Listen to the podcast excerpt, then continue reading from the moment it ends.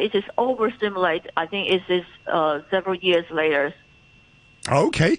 Well, thank you all very much for your thoughts. Have a very happy Chinese New Year break and uh, have a very happy year of the ox as well. You heard there Iris Pang, who is Greater China Chief Economist at ING Wholesale Banking, Stuart Allcroft, who's Chairman of Citi Trust, and our International Economics Correspondent, Barry Wood. You're listening to Money Talk on RTHK Radio 3. Final look at the markets this morning. The ASX 200 up about a third of a percent now in Australia.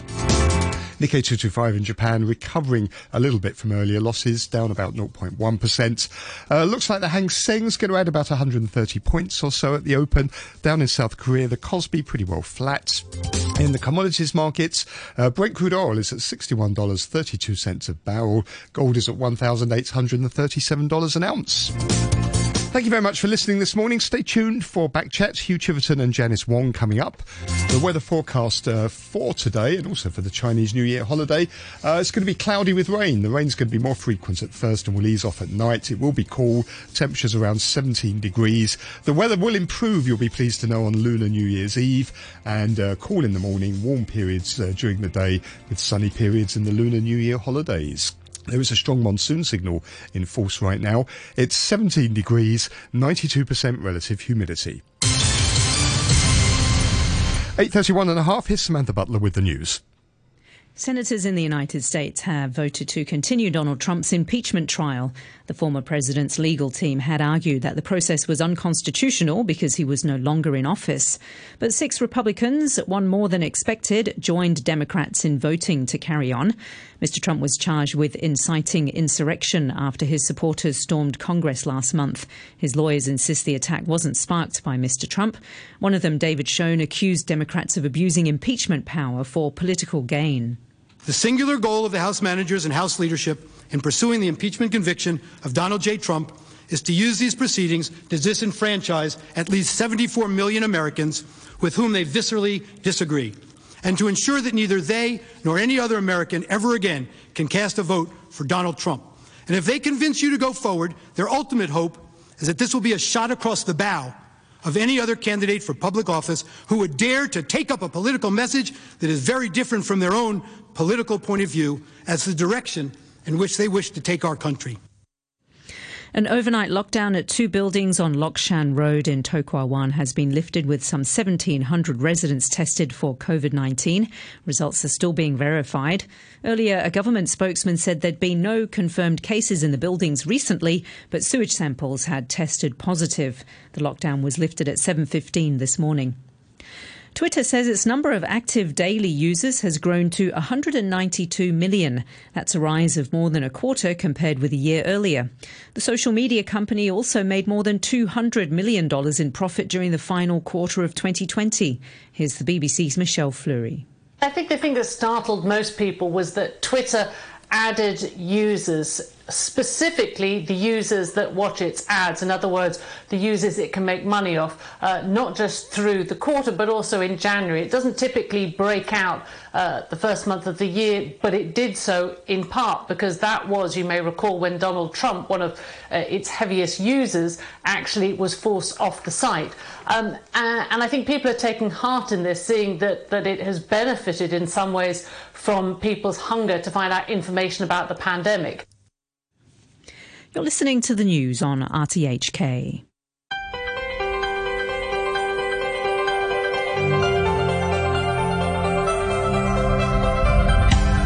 Good morning and welcome to Backchat. I'm Hugh Chiverton. And I'm Janice Wong. Today we're talking about waste and what to do with the central market. The government has announced a new waste reduction blueprint outlining the strategies, goals, and measures to tackle the challenge of waste management up to 2035. This includes setting a target to slash the amount of rubbish thrown out per person by 40 to 45 percent. And as part of its plan to wean Hong Kong off its reliance on landfills, the administration will try to boost the recycling rate for waste to about 55% through its long delayed levy on household rubbish and the development of new green facilities.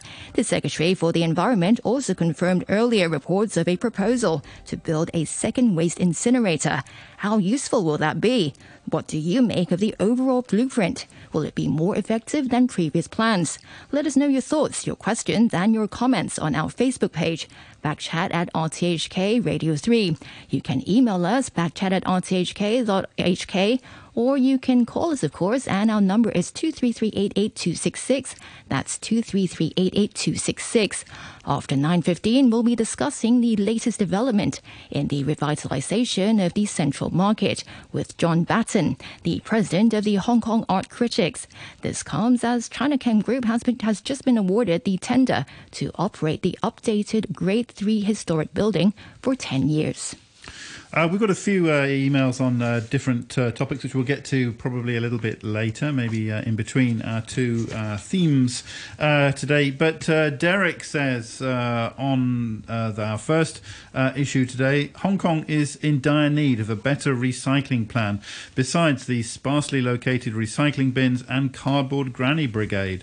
I'm somewhat surprised that the government wants to consult the public about anything. That comes from Derek. Once again, our email backchat at RTH hk.hk.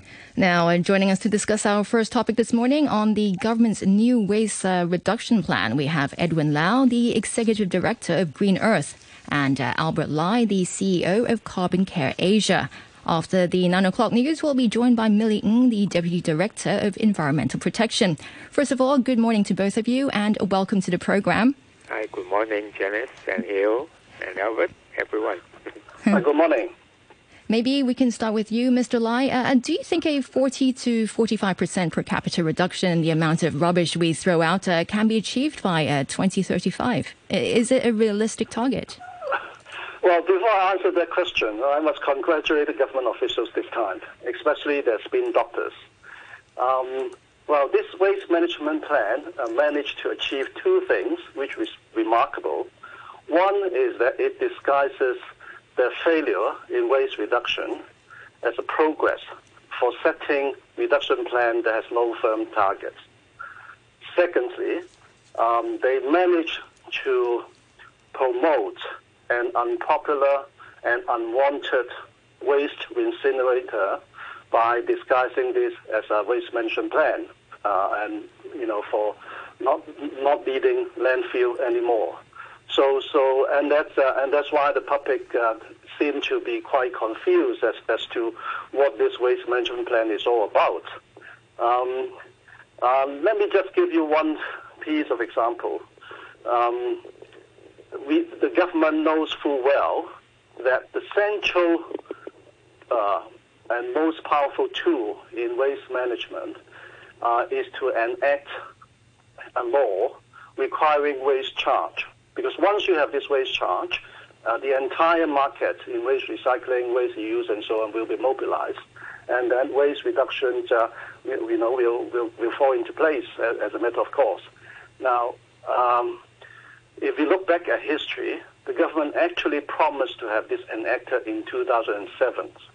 Now, I'm saying 2007, that is uh, 14 years ago. Now, not, not 2017. Now, and look at what's happening now. Um, if you look at the plan today, they are saying that, okay, um, the government will uh, uh, uh, uh complement uh, the Legislative Council's effort to enact this um, waste charge bill. And that's all. They don't even give a deadline. Now, with this sort of uh, commitment, or so-called commitment, uh, do anyone really believe the government has a, has any political will well, to go but, forward? But was, wasn't it held reduction? up? Wasn't it held up by legislators? Really, wasn't it the government trying to push it through? But it was the legislators who, who slowed it down. This this is held up by legislators, by the pro-establishment legislators, which the government is meant to mobilize. Right? If they don't mobilize their own legislators, obviously nothing can be achieved. As simple as that. I mean, and, and, and, and as we all know, there's no opposition legislators now in the whole of LegCo, basically. Right? So, if, you know, with a LegCo like this, I mean, they can enact it next month.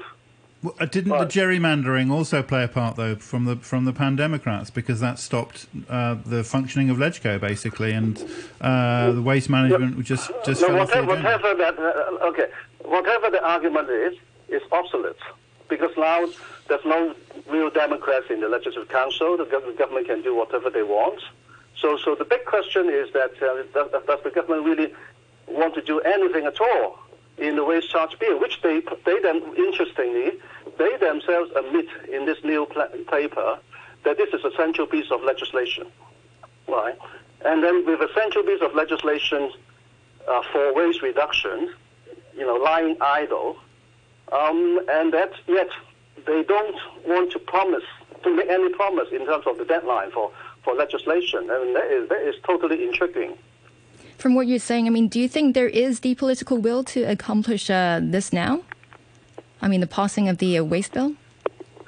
Well, the waste bill should have been passed. Now, actually, KS Wong promised the Green Groups time and time again that it should have been passed uh, a few years back. Uh, but that's been delayed and again and again. Okay, fine. Like Hugh said, you know, some people accuse the uh, uh, the Democrats of uh, obstructing that and so on. But obviously, it's not just the Democrats. I mean, the progressive legislators uh, are actually the most vocal people to to oppose the bill. Now, but that actually the political scene has changed entirely. You know, the government is in full control. I mean, this is what Carrie Lam said himself. I mean, he's, she's very pleased that, you know, she has no opposition now and she can do, you know, what the government thinks is right. Okay. And now that the paper uh, uh, openly said, this paper openly said that the government thinks um, the waste uh, reduction bill uh, is, um, a, a, you know, a key cornerstone uh, in the entire waste management plan or waste management strategy. Um, but why wouldn't they promise to get it enacted this year or this month? Okay, uh, Edwin Lau. Good morning to you. Good morning. Thanks yeah. for, for joining us. So, I mean, we had this. La- we had the last uh, kind of uh, policy uh, blueprint in, in 2013. That was the blueprint for sustainable use of resources. Yes. But but uh, as I understand it, things have got, kind of got worse since then over the last eight years. Um, th- nothing's really very much has come from that blueprint. Is that correct? Uh, I would say uh, the achievement due to the uh, last uh, blueprint that end by 2022 is really a lot of uh, fails. It's just like student, you you have your your annual uh, uh, test result, which is a lot of red instead of uh, blue, and uh, many fails. Uh, uh, key example is the uh, MSW charging bill, which uh, Albert just mentioned. It's a, it's a long delay, and which is now we cannot just purely blame on the legislator that opposing the bill, but it is really the minister, environment minister, how he is uh, using the, uh, the the utmost efforts to convince the legislator how useful is this bill to drive down our waste generation as well as waste disposal, and he has failed to convince the legislator, and the consequence is the legislator did not, I mean, uh, uh, agree that this is uh, something that the government is able to uh, to launch in, in society, and I, I, I think it's just putting the blame on legislator. Is really just uh, shifting the responsibility uh, of the uh, environmental bureau to, to other people, which is really a bad case, big, bad example that we we shouldn't we shouldn't be taking it as a, as a credit. Okay, okay, well, all right, but but, but looking forward then, I mean, now that um, yeah, there is no opposition, does that mean that we can move ahead and that you know these goals can be achieved? Uh, still there are very uh, uh, a lot of disagreements from the existing extended term of the legislative council. Now the government still has to, I mean, put put this into the right order. This is their their responsibility and their efforts. We in the, in the civil society green groups can only to persuade and to advocate that waste charging and other important uh, uh, policies is very needed for if we are going to drive down our waste to a certain target that uh, uh, the, the government wants to achieve.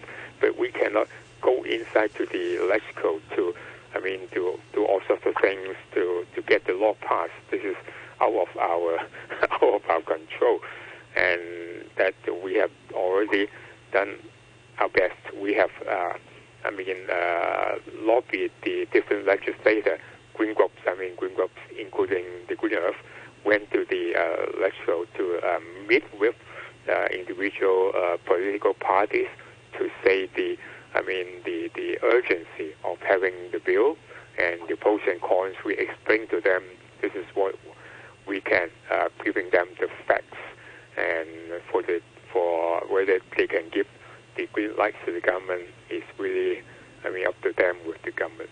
So, so what are the lawmakers concerned about then?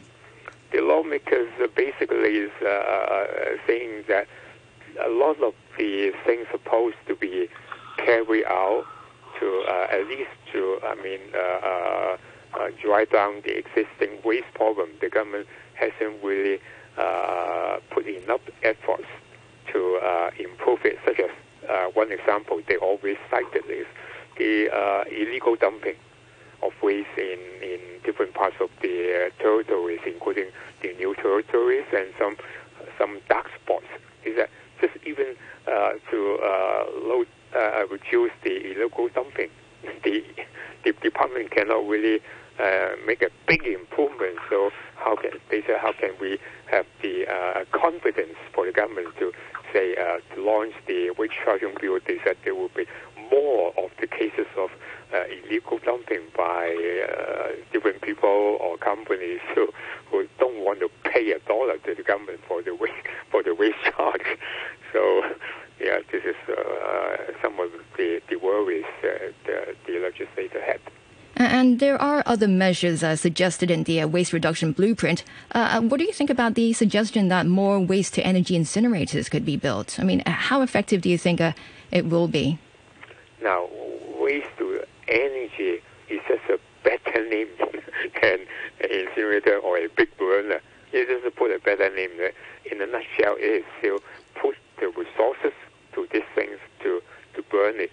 And now the thing is that if we don't have the proper uh, waste sorting facility before sending the uh, mixed waste into the uh, big burner, then uh, the high chances that a lot of the uh, useful resources such as uh, paper, plastic, that they are burnable, they are compressible, but they are they are resources that can be uh, recycled for, for reuse as uh, uh, second-hand material. If they, we don't have the facilities to sort them out, then it's just sent to the, the burner to burn, then it is a total waste of resources, and it is really against the principle of sustainable development that we are trying to have a circular economy. It's not a use and then burn and then uh, throw away the trash. It's linear kind of uh, economy. So I, I, the Green Group cannot agree with the government that even the first incinerator is not yet up and running to see the result and, and, and, and any kind of side effect. We haven't seen it yet. Then you propose the second one. It is really, I mean, you are running and you are not walking step by step to uh, to let the society to see well achievement, some achievement, and then give us confidence, and then and do uh, uh, make the second one. I think it is really they are jumping all the steps. Mr. Lai, what, what, do you think? I mean, uh, what do you think? I mean, how, how effective do you think uh, these uh, waste to energy incinerators uh, would be to, to help uh, wean Hong Kong off its reliance on landfills? Well, I think that is actually the waste incinerators is really a disincentive to a good waste management plant. Um, now, the reason I say that is you have to look at the uh, strategy that the government actually committed to over 10 years ago. Uh, at that time, the waste management strategy is very clear. The priority is the three R's, uh, uh, reduction, recycle, re- recycling, and reuse. So, and only after we exhaust these three R's, then, you know, we think about the kind of uh, um, end of term uh, waste disposal, either landfill or incinerator. Now, um, as Edwin has pointed out, actually the government's target, you know, 10 years ago they set a target by 2022, uh, the recycling rate should be, you know, 55%, you know, but now it's actually less than 30%, so it's a big failure. Um, and just imagine if the government managed to do that, you know, to, to increase recycling rates uh, and then increase reduction rates, um, then actually we don't need another incinerator. We definitely don't need another incinerator. In fact, uh, the uh, experience uh, from other countries like Taiwan is that once they have put in place uh, a waste charge bill, um, the waste generated decreased by over half, by around 60%, you know, in, in, a, in a space of around five years. Now, so if they manage to do that, uh, actually in Taiwan's case, you know, the incinerator spills, uh, the, you know, earlier on, you know, become became obsolete. You know, they have no, no waste to burn actually. Now, so so we don't want to be we don't want Hong Kong to be in such a such a uh, um, uh, situation, uh, and that's why the proper way is actually to do the utmost in uh, reduction and recycling, and that means first and foremost you put into place a waste uh, charge bill um, and allow the market to work, uh, allow and allow the, allow the incentives to work. Then um, our waste will come down and then our current landfill and the incinerator that have been built will be enough to handle, you know, all the all the final waste disposal, and we don't need another incinerator by 2035. Um, and the reason why I say a new incinerator is a, disincentive, again, I mean, judging from the um, uh, uh, experience of many governments overseas, if you have a lot of uh, uh, uh incinerators around, then governments and the market will have no incentive to do waste reduction because why, why do you want to do it? You have you can you can burn all the waste, you know. Then people will feel that okay, there's no need, there's no urgency, and so on. So that in itself is a perverse incentive for a poor waste management plan. Okay. Uh, an email from uh, James, uh, our address backchat at rthk.hk. James says, Morning. The language needs to change. Waste management sounds like yet another problem, not an opportunity for businesses to harness and make money. Hong Kong wants to be a smart city. The administration should invest more in R&D on profitable or cost-neutral solutions in managing waste to create value-added useful solutions such as construction materials rather than supporting trendy fintech startups. They can look after themselves if they have a viable idea. The administration should support vocational training for green collar jobs. Surely Hong Kong is past seeing elderly men and women stomping on cardboard boxes and tin cans to make a buck. Yes, polluters should pay. Hip pocket measures do work, but they must be significant. Finally, there must be millions of disposable masks, etc., being put in bins every day due to COVID 19. What can be done with them? Oh, and how much waste will be created with all the printed brochures and booklets related to the consultation process? That comes uh, from James. Thanks very much indeed. Backchat at rthk.hk. Uh, Albert Lai, do you think there's something in that, that it's, this is all about uh, a problem rather than an opportunity, uh, and that uh, also the government is very proactive when it comes to, I don't know, fintech or some certain certain uh, uh, uh, issues, uh, but very slow, it seems, to act when it comes to waste. No, I, I certainly agree that um, waste management can be an opportunity. In fact, it is an opportunity if it's widely managed. Now, just imagine that um, um, if we uh, have a waste charge in place, then um, all these um, you know, commercial outfits, you know, they will have a need to dispose of the waste because otherwise they'll be charged. And therefore, they will incentivize many more recyclers. Uh, and not just that. Um, uh, in order to, to and because because uh, China actually has banned a lot of waste import, and that means a lot of the waste recycled have to stay in Hong Kong. And what it means is that, you know, well, there will be opportunities for business to invest in waste recycling facilities and also waste reuse facilities, um, you know, to, to, to, to re, you know, to uh, manufacture a lot of uh, recycled products for the market and so on. So that in itself can generate a lot of green jobs. Uh, and, and again, and that has been proven, you know, in many other countries. So I do believe that, you know, if we have the right policies in place, um, you know, it is, it is you know, there is an opportunity, and, and unfortunately, this opportunity is is, is, is, not is now lost. Okay, Tom uh, says, uh, this is Tom from Kelvindale Waste Management Inc. Uh, Tom says, I was involved in a company in 2005 6 that offered the government a free waste to energy management system using a clean process called gasification, not incineration. We asked to put this plant on an existing or redundant landfill to, to take care of all Hong Kong's waste. We had talks with the landfill administrators, Suez on a site, etc., for this trial. However, the whole scheme was torpedoed by government official Elvis Au, who bluntly told us there was no land available for this. We also offered to recycle the waste, but that was also shunned by the same official. Don't blame the public, investigate the officials. That comes uh, from Tom. Uh, Edwin Lau, have you heard about that? Uh, kind of. I kind of heard about this. I think the government should be really uh, be open-minded about uh, all the, uh, the feasible options and don't shut their ears. I mean, if the government can allow for uh, other uh, more, uh, other options to have some trial, small scale trial, and see the results, and don't just uh, I mean kill it at the just when they when they heard about it and they kill it. This is not the right uh, uh, attitude. Uh, let them do a small trial for all kinds of uh, proposals, but of course not the really, uh, I mean, the raw one, but they are uh, more or less looking at their uh, description, te- technological know-how seems to be close to workable, then let them do a, a, a trial. And really, uh, we need to have uh, not just a single uh, options to uh, manage all our waste uh, uh, crisis uh, that we are confronting today.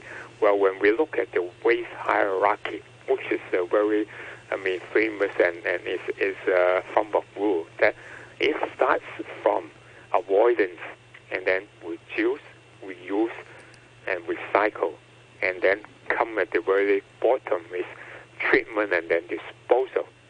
So the government should really all the emphasis and resources, efforts at the upper level of the waste hierarchy. Uh, avoid, try to use all kind of ways to avoid the generation of waste at the first place. Then you think of, okay, uh, one burner is not enough, then we make two burners to burn them. I mean, the, the, the, the mindset is, is wrong. Now, for example, well, they they do say that they are being proactive in their, you know, they want to introduce the municipal solid waste charge. They're also talking about uh, consultation, uh, on, on- about on, for example, on plastic bottles, on making uh, manufacturers play for true. Now, this is all, always, Green Group always give full support to the government for uh, waste charging and the producer responsibility for uh, beverage uh, bottles or other things. But we are not, Mean, wanting just to hear the government talks, but we want the government to really having uh, action, having the, the policy uh, to be implemented o- on the ground level. I mean, still, after 10 years, after 15 years, it's still talks. Then, then how, how, how, how would you expect the waste management will be, I mean, under, un the waste crisis being under control? So this is the problem here. We have too many talks by government officials, and we need real actions to happen on the ground level. All right, maybe we can talk a bit a bit more about that after the nine o'clock news. Um, unfortunately, we are um, out of time. Mr. Lai, thanks very much for joining us this morning. That's uh, Albert Lai, the CEO of Carbon Care Asia. He's also the founding chairman of the Professional Commons.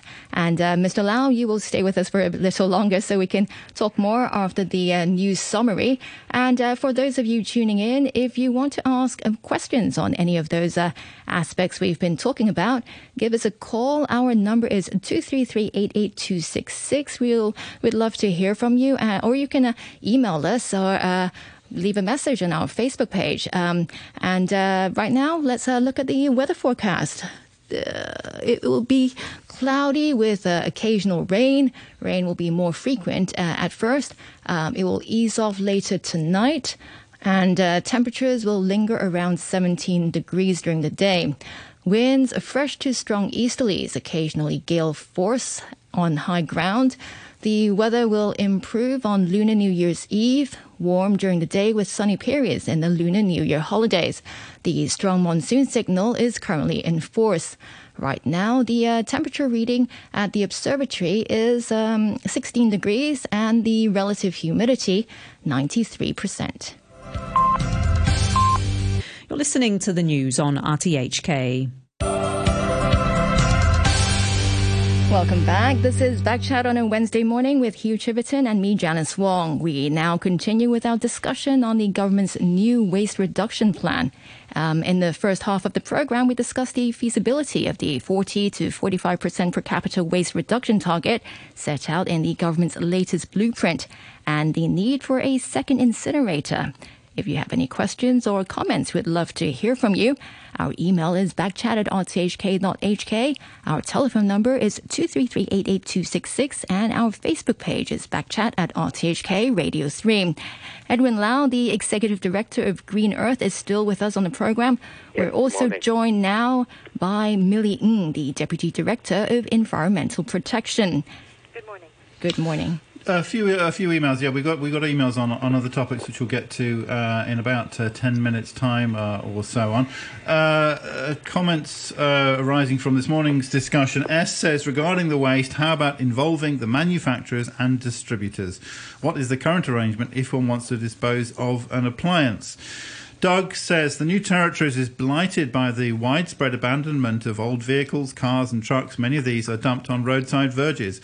Many years ago, government operated vehicle abandonment centres, but these were closed years ago. And if commercial vehicle scrapyards don't want a vehicle, then the owner has no alternative to remove the registration plate and dump the vehicle. This is a ridiculous and unsustainable uh, situation. That's from uh, Doug.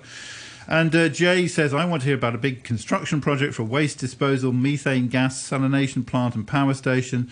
That would facilitate waste and sewage disposal, cheap water and electricity supply for Hong Kong, and it would be a huge construction and job creation project. That's uh, from David. Once again, our email address backchat at rthk.hk. Oh, here's a couple more. Uh, uh, Magnus says, on a related topic, please ask your guests their thoughts regarding continued use of styrofoam boxes in the fish transport business in Hong Kong. Looking at Aberdeen Harbour this morning, I see the familiar floating soup of plastic and styrofoam. It's the same every day and an absolute disgrace to our city. And uh, Louise said, uh, when KS Wong reveals to the people of Hong Kong the proposed site of the second incinerator, I do hope that he remembers the government's justification for setting the for siting the first incinerator on Shek Kwu Chau Island off Lantau.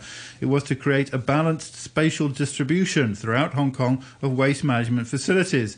Many green groups have long suspected that the second incinerator is also destined to be built off Shek Kwu Chau rather than in the far more logical location of New Territories West. That's from uh, Louise. Thanks very much indeed. Our address backchat at rthk.hk.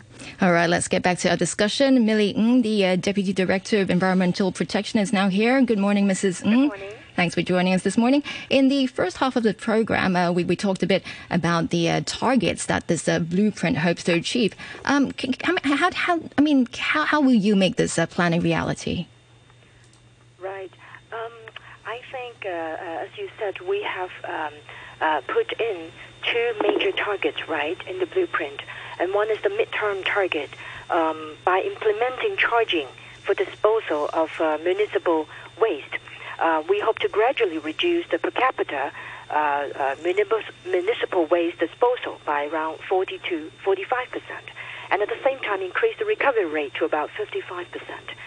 We, we hope that this target is not just for the government, but for the entire community, because waste disposal is actually done by every individual and every commercial unit in the society. So to make this a reality, we need the concerted efforts of the whole community in supporting bold policies and legislation, particularly in, in, in this um, uh, charging. Uh, one issue is that the waste disposal rate actually is closely correlated with economic growth. So, how to effectively delink such a close relationship? We need to implement bold policies and legislation, and the waste charging bill is one of the key measures. Is a driving force in driving down, uh, have a substantial uh, reduction in the waste disposal. Of course, we need public to help put in practice. Most this is most important of all. Put into practice waste separation and waste reduction in their daily life. And as for the government, of course, we have the job to do is to um, um, put in place um, a good recycling network in the community so the uh, public will find it convenient to take out their recyclables. We need to build essential infrastructure, for example, in treating food waste, in in um, uh, uh, handling waste of uh, electric appliances, uh, etc. And of course, we have to step up education and publicity campaigns. But I think um, the, to make this plan reality, uh, to realize our targets, we need the concerted efforts of the entire community. You, you, just mentioned the importance of the uh, waste, uh, the solid waste bill. Um, when when do you when do you think the government can uh, submit it to the to LegCo for approval? Um, actually, the bill was introduced into the Legislative Council back in 2018, and we are uh, we have been working with the uh, legislators closely uh, in taking forward this bill, and, and we're still doing so. And um, uh, uh, as you can see, in the past years, we have already put in place a comprehensive recycling network in the community, and also supported by uh, government-led recycling services. And we, we hope that this will help address uh, many of the concerns of the legislators, and hopefully uh, uh, uh they will be able to support the bill and, and pass it as soon as possible. Is there really re- comprehensive recycling, or is it very piecemeal? Is it not trusted? People really don't know whether whether recycling is actually going to happen. Is, isn't it largely effect- ineffective? The I mean, the rates since 2013, since the last blueprint, uh, have actually gone down. Actually, the recycling rate, uh, as you pointed out, uh, if you observe it, the recycling rate of all the other jurisdictions around the world have gone down. This is not just a problem for, for Hong Kong but it's actually affected by worldwide uh, down downturn in in the um, uh, external market situation, and and uh, re- recycl- recyclables used to be can be done by, by, by a trade, but the prices have gone down substantially. So what we have done in the past years um, is to help the recycling trade. The government actually rolled out our own recycling services. for instance, uh, waste paper. Uh, uh, we have already rolled out the waste paper collection service across the territory. And in this blueprint, we have committed to expand the um, uh, waste plastics uh, collection uh, gradually to from the current three districts gradually to nine districts and eventually covering the entire territory. And also food waste, um, we have rolled out the first pilot um, first stage pilot uh, two years ago, and we are going to expand it. And hopefully, we will be able to collect more and more more food waste. But I hope you will appreciate that these collection services actually uh, the cost is very high. So waste reduction is most important, and and uh, also as you know, we have. Um, uh, rolled out 22 brand new branding recycling stores across the territory, more than one in, in every district and uh, and actually it receives more than the traditional three types of recyclables. What we talked about was uh, just waste paper, uh, metal, and waste plastics. But these um, new uh, recycling stores actually accept eight types of recyclables, including Tetra Paks, and we really encourage the public to put into practice um, recycling and support the, all these efforts.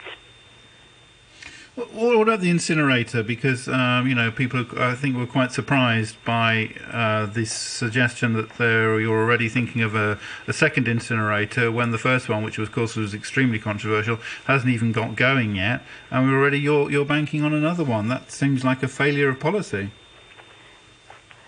Well, uh, actually, we do not think it's a, a failure policy. But if you look at the blueprint, our second major target is to um, move away our reliance on landfills. I think um, uh, uh, for for waste that cannot be recycled, we have to treat it right. This is an issue that has to be handled by all jurisdictions around the world when when this waste cannot be recycled further. But of course, our emphasis definitely is on waste reduction, recycling, resources circulation. These all have to have to take priority first. But when the waste cannot be recycled further, we have to treat it somewhere. And currently, Hong Kong is relying on landfills. And we see that all jurisdictions, economies around the world, they, they move away from, from landfills and, and replace it with uh, waste to energy um, uh, infrastructure. This is actually more, I would say, more environmental friendly and more effective means of treating waste. And as set out in the blueprint, um, these advanced technologies nowadays um, are environmental friendly and they actually reduce carbon emissions by replacing fossil fuels in in um, uh, uh, uh, generating electricity and also have very stringent uh, uh, emission controls and also they integrate with public leisure um, uh, facilities in in um, in the community. Edwin Lau, what do you make of that? I mean, do, do you agree that uh, many of the, I mean, some of the problems that we're facing here are, are common to uh, uh, places all over the world? Is, uh, that uh, um, recycling is uh, less attractive as, as a proposition, and also that incineration as, as, a solution, again, is is finding support in, in many places around the world, and done well, it can be a very useful tool. Partly correct, but not uh, entirely. Now, um, it it really depends on what you throw into the incinerators. If we still have a lot of, say, for example, food waste that we haven't got enough facilities to uh, uh, to treat the food waste to make uh, compost to make it as uh, become raw material as such as uh, fish feed or other uh, useful material. But if you put all the food waste uh, into the incinerator to burn, and the food waste is so wet, and you you are not helping decomposition, but you need to add a lot of energy to burn to dry the food waste, and I don't think it is really a I mean energy uh, uh, negative. So uh, now we know that this is uh, uh, a zero waste landfill is a good direction. But whether it is needed for two sets of big incinerator to for us to achieve the zero waste level is up to I mean uh, the public to debate, and I don't uh, really I mean say that uh, we must have two sets of incinerator to achieve this. There are many other ways to do it, and I would like to describe this uh, new uh, waste propane, which is really not aggressive. Now, we just look at the numbers. The numbers tell the stories. Now, look at the old uh, uh, blueprint that recycling rate. They are the same for this one and the one, also 55. For the uh, per capita daily uh, MSW disposal, the old one is 40% reduction by 2022. Now, this one is 40 to 45 percent, slightly a little bit more, uh, the 5 percent, still it is in a range. But it doesn't say a really uh, specific uh, year. It just say medium term. What does it mean to, to a society? Medium term, is it from this year to, to 2035 in the middle, some, somewhere still eight years from now, it is near the end of the uh, 2030. So look at this, that means it's an extension of the old uh, blueprint, uh, relatively the same target, but the deadlines were pushed forward, pushed forward for, I mean, seven to eight years okay, to do, achieve that target. Do, do you want to so respond to that, Ms. Not aggressive. Yes, I think um, as uh, set out in the blueprint, and also I mentioned, actually we, we do face a number of challenges in the past, like current high level of uh, waste disposal, downturn in the external recycling market, scarcity of, of, of land resources, uh, etc. What we set out in this new blueprint, actually, um, I I think it's an aggressive target, reduction by 40%. If you imagine a weight loss program of your daily garbage by 40% or 45%, is aggressive from any perspective, we think. And we are prepared to, to, to work together with the entire community to achieve this. As regards the medium term uh, target, uh, it sets the blueprint that we hope that the the, with the implementation of the waste charging bill um, in the near future, um, we, we and and by the experience of other jurisdictions, it usually takes um, two to three years to to really settle in the, the, the reduction effects. So we are talking about medium term about 20, um, uh, 28 to 2030, um, sometime in this range that we hopefully will achieve this medium term medium term target. But I have to emphasize that this target is not just for the government, but for the entire community. And we appreciate many NGOs, um, a lot of members of public are actually very supportive of, of waste reduction and recycling efforts.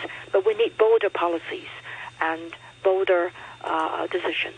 Okay, so just a couple of uh, comments from listeners. To uh, wrap it up, uh, Jay says uh, Taiwan sets the uh, example in the world for recycling. The government promotes source separation of waste and collects all recyclables, whereas in Hong Kong, the pathetic government collects only from housing estates. In Taiwan, there is wa- waste collection charge for those waste items left after recyclables are removed at no charge. In Taiwan, plastic bottles are recycled, and all the bus stop signs and posts on the island are made from recycled bottles. Recycled bottles are used to create clothing, and the former World Cup soccer kits were made from recycled bottles. The government talks rubbish about being carbon neutral in the future, whereas they intend to burn waste, including recyclables. Hong Kong wet market waste is the wettest in Asia, with a calorific value below 2, whereas you need a calorific value of more than 5.5 minimum for combustion, which means adding accelerants like oil or coal to create combustion. 350, 3,500 square metres of food waste goes into landfill each day whereas uh, UK CIWEM directive for handling food waste is to use the SIR system for pre-garburated food waste, which is broken down by bacteria. The Stonecutters upgrade can handle the whole of Hong Kong food waste uh, if pre-garburated at collection stations before entry into the sewer system in less than five minutes. The government produces endless blueprints which never come to fruition. If they were run as a business, they would be bankrupt. And uh, Mushroom says you want to put a a rubbish charge, yet you cut the rubbish bins in half. Have you bought any bigger lorries? Have you designed bigger bins? You certainly haven't decreased the job load of the contractors with big, easy fill bins. Certainly not in the new territories. Many dump sites have been removed, but no dump bins uh, in their place. That's from Mushroom. All right. Uh, a big thank you to our guests discussing uh, our first topic on the government's uh, latest waste reduction plan. That's uh, Edwin Lau, the Executive Director of Green Earth, and Millie Ng, the Deputy Director of Environmental Protection. The time now is uh, 20 minutes past nine. Just a couple more comments uh, on that. Uh, Jimmy says, uh, How much funds has been accumulated in the 50 cent uh, plastic bag recycling charge? Uh, that's uh, from Jimmy. And as mentioned, we did have a, a, a few emails on other topics and on, on the subject of discussion. Uh, David says, uh, with the subject line, insulting listeners. Uh, I enjoy your program, but for weeks now, the use of the word Maoist has been used in an insulting way against one of your listeners. This must stop now. Listeners should be free to express their views logically and succinctly, but your program should not be used for making insulting and personal attacks. And Nick says, is it time to limit messages read out on Backchat to those that strictly comment on the subjects being discussed, rather than all these never-ending personal back and forth attacks and criticisms that continue to be read out? Am I the only one fed up listening to it all every day and wishing Backchat could stop sliding into the social media personal criticism abyss? That comes uh, from Nick. Um, let, let, us know. Do, do, uh, when we do, we do have quite a lot of kind of back and forth uh, emails uh, at the moment. Uh, are you interested? Is that something you think is a, uh, is useful? Um, drop us a line, backchat at uh, hk. Um, uh, on that topic, Bowen says uh, Martin's claim that you're reading out messages from me and others, preposterously characterised by him as holding an anti-government stroke anti-China view, proves that freedom of speech in the city is well protected, demonstrated how he played fast and loose with facts to intimidate and to obfuscate. Far from being unequivocal proof of anything much, my input only represents the minimum required for discussions to have any semblance of integrity and perspicacity. A review of the 22 messages I've sent to Backchat in the past two months show that I have directly criticised the government or its officials on only three occasions, all concerning the Secretary for Justice or the new oath and declaration for civil servants. And uh, Bowen goes into a little bit more detail on things that he had said in uh, December. Uh, he concludes in labelling such moderate and relatively commonsensical comments anti government or anti China. Martin is seeking to intimidate me personally and effectively warning listeners that if they make similar moderate and much needed criticisms, they too will be regarded as such, presumably by the authorities. If his concurrent assurance to us that freedom of speech is well protected does not amount to speaking from both sides of the mouth, I don't know what does. That comes from Bowen. Thank you very much indeed uh, for that. Mike says, Good morning, fans with regard to yesterday's discussion, remember the email about the friend of a visitor from New York that had his two COVID vaccines and his negative PCR test. The email questioned why does the need to quarantine three weeks with all that he had done. The doctor's response was what I have been trying to tell you for the past month. I won't say it again. My fans will know what I've said. I was just wondering when the government was going to tell us the truth. The government, the vaccine will not uh, get us back the way it used to be. There will always be another crisis and another variant. I hope I'm wrong. One year ago, one month lockdown was to flatten the curve. Yep, 11 months later, how flat do you uh, want it? Uh, and uh, one more email from Tom, who says On today's waste management topic, I'm looking forward to hearing the rubbish proposals from Matt and TC. In the last Western colony in Asia, the, its inevitable colonists will be metaphorically watching the setting sun holding a Commonwealth flag and a pint of bitter preaching that if the natives just listened to them, everything would be so much better. If they really wanted to be in Asia, they would be in Japan, Taiwan, or China and forced to adapt to the local culture. In Japan, that means sorting the garbage into about 10 different varieties, disposed of in five different days, and washing all the plastics before throwing them out. That's from Tom. All right, the time now is uh, 24 minutes past nine. We're now going to turn to our second and final topic this morning to the latest development of the Central Market Revitalization Project. Chinachem Group has been awarded the tender to operate the project for 10 years. It says it will turn the Central Market into a playground for all where people from all walks of life can meet and socialize. To discuss the project, we're joined on the line now by John Batten, the president of the International Association of Art Critics in Hong Kong. Good morning. Hi, Janice. Hi, Hugh. Right.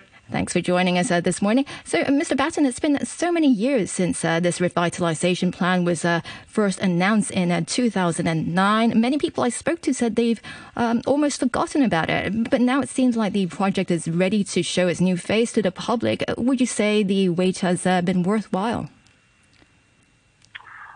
Well, in the sense that um, when it was announced that um, um that the central market would be sold uh, to a property developer for redevelopment.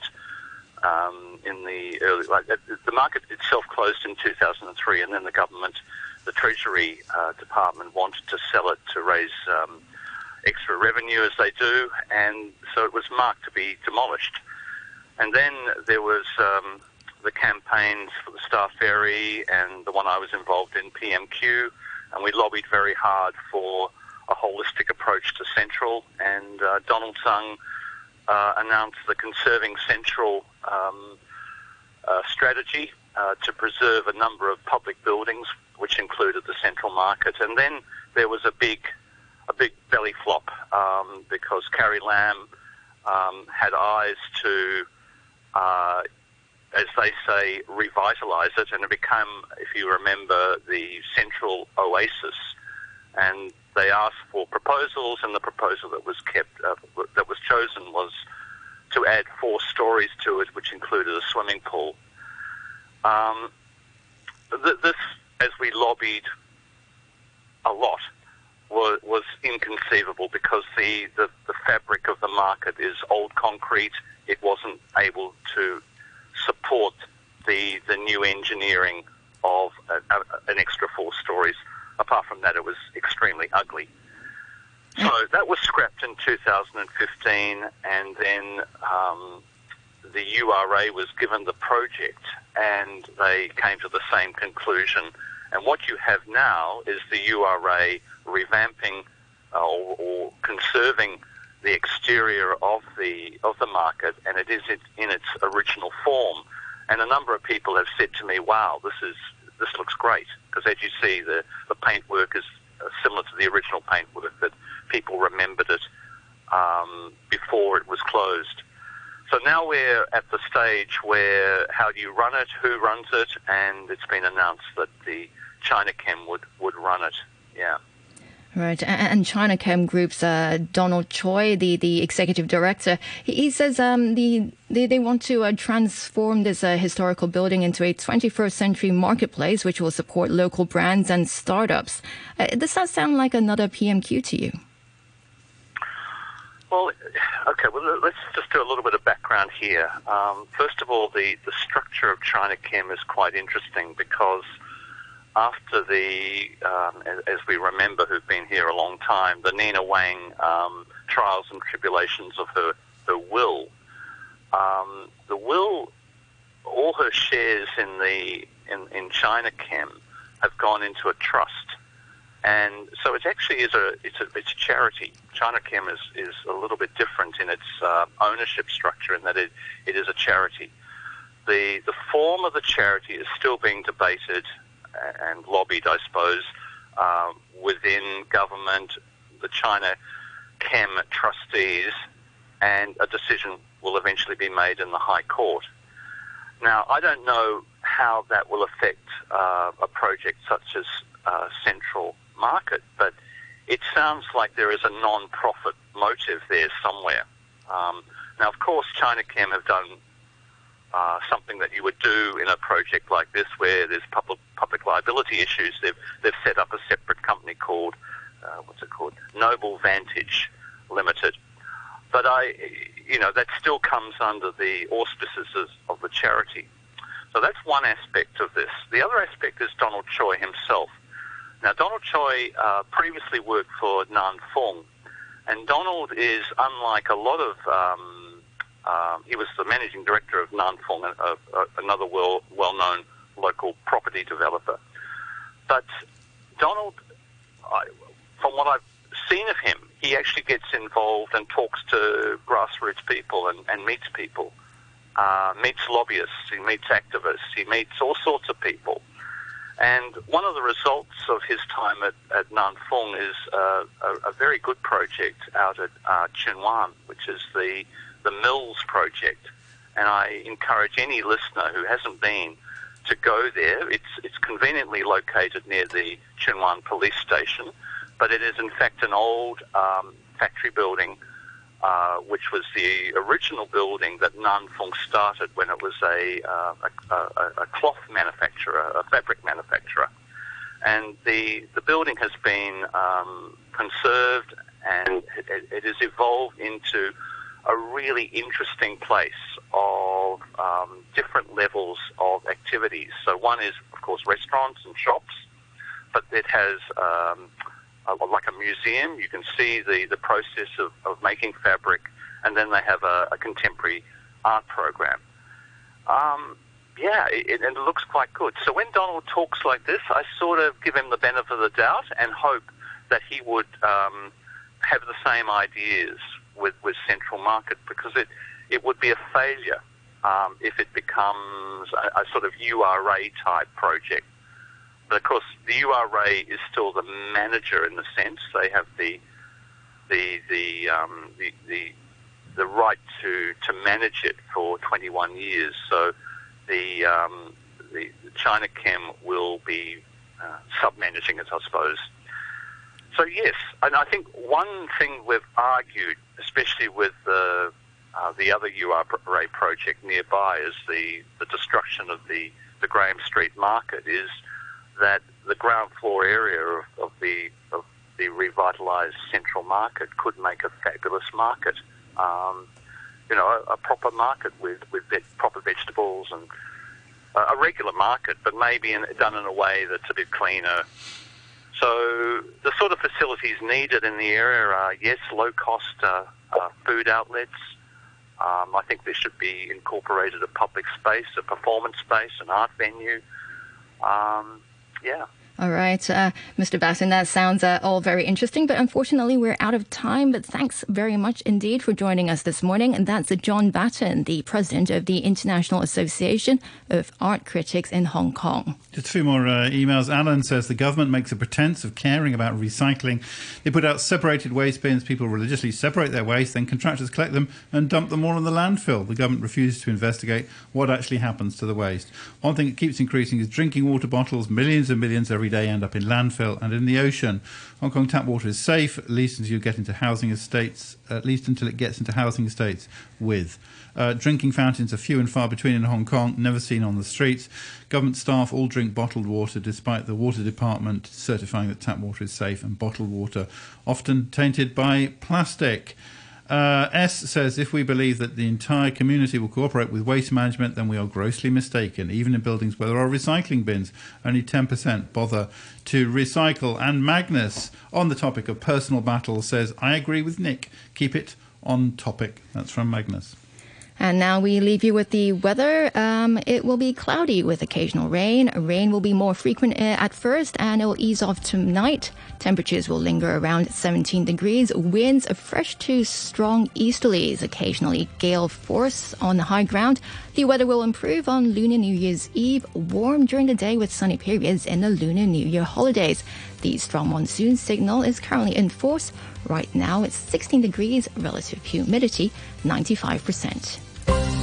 Under the Electricity Ordinance, owners must arrange inspection, testing, and certification of electrical installations by a registered electrical contractor every five years. The certificate must be delivered to the Electrical and Mechanical Services Department for endorsement within two weeks after issue.